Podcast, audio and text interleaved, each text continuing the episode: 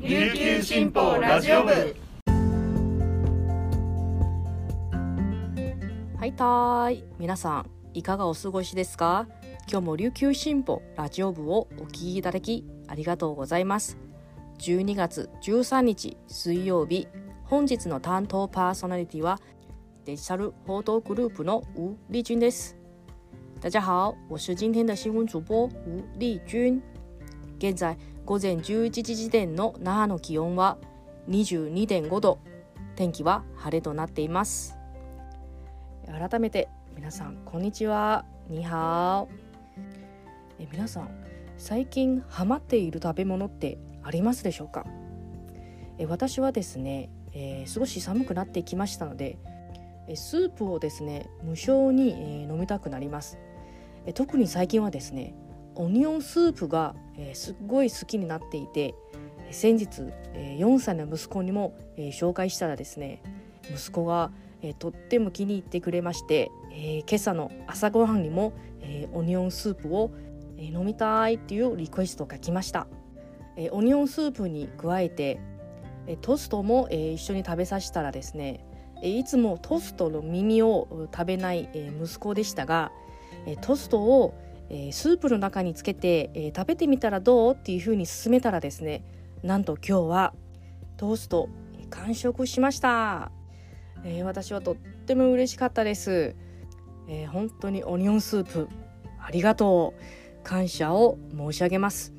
え皆さんも、えもし最近、えハマった食べ物があれば、えー、ぜひお寄せください。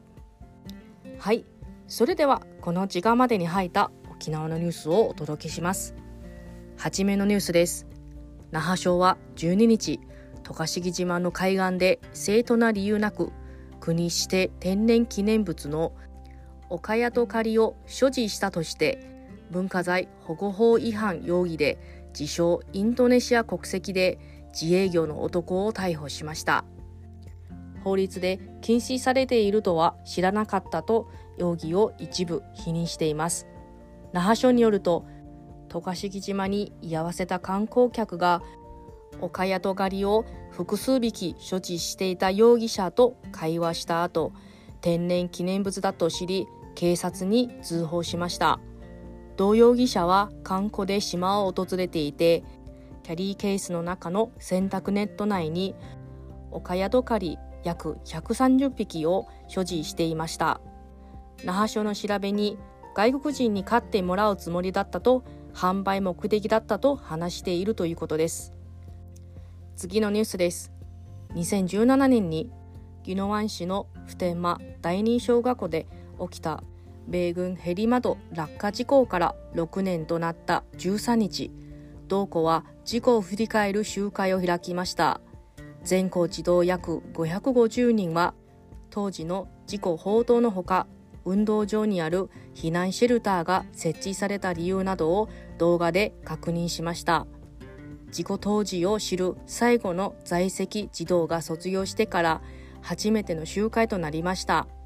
児童らは事故の記憶を継承しこれからどう伝えていけばいいのかを考えました。米軍普天間飛行場が隣接する普天間第二小学校。集会では事故の影響で避難シェルターが作られたことや事故発生からの1年間で米軍機が通るたびに約700回の避難行動を繰り返しざるを得なかった様子などを動画で伝えました。大村校長は学校でやっている勉強や活動はみんなと協力してやっています。平和な世の中を作るには協力することが大切です。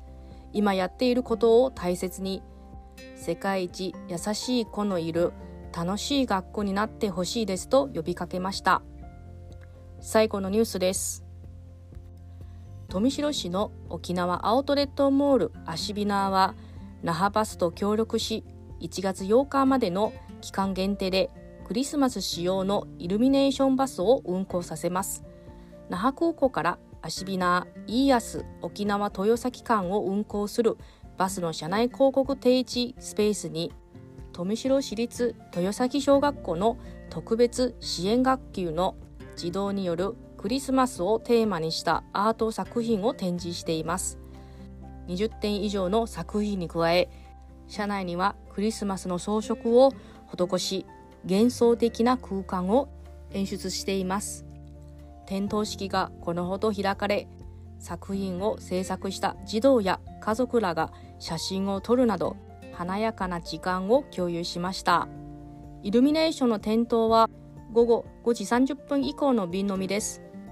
以上この時間までに入ったニュースをお届けしました。今日紹介した記事の詳しい内容は琉球新報のニュースサイトにてご覧いただけますのでぜひアクセスしてみてください。今日も皆さんにとって素敵な一日になりますように。それではまた。再见。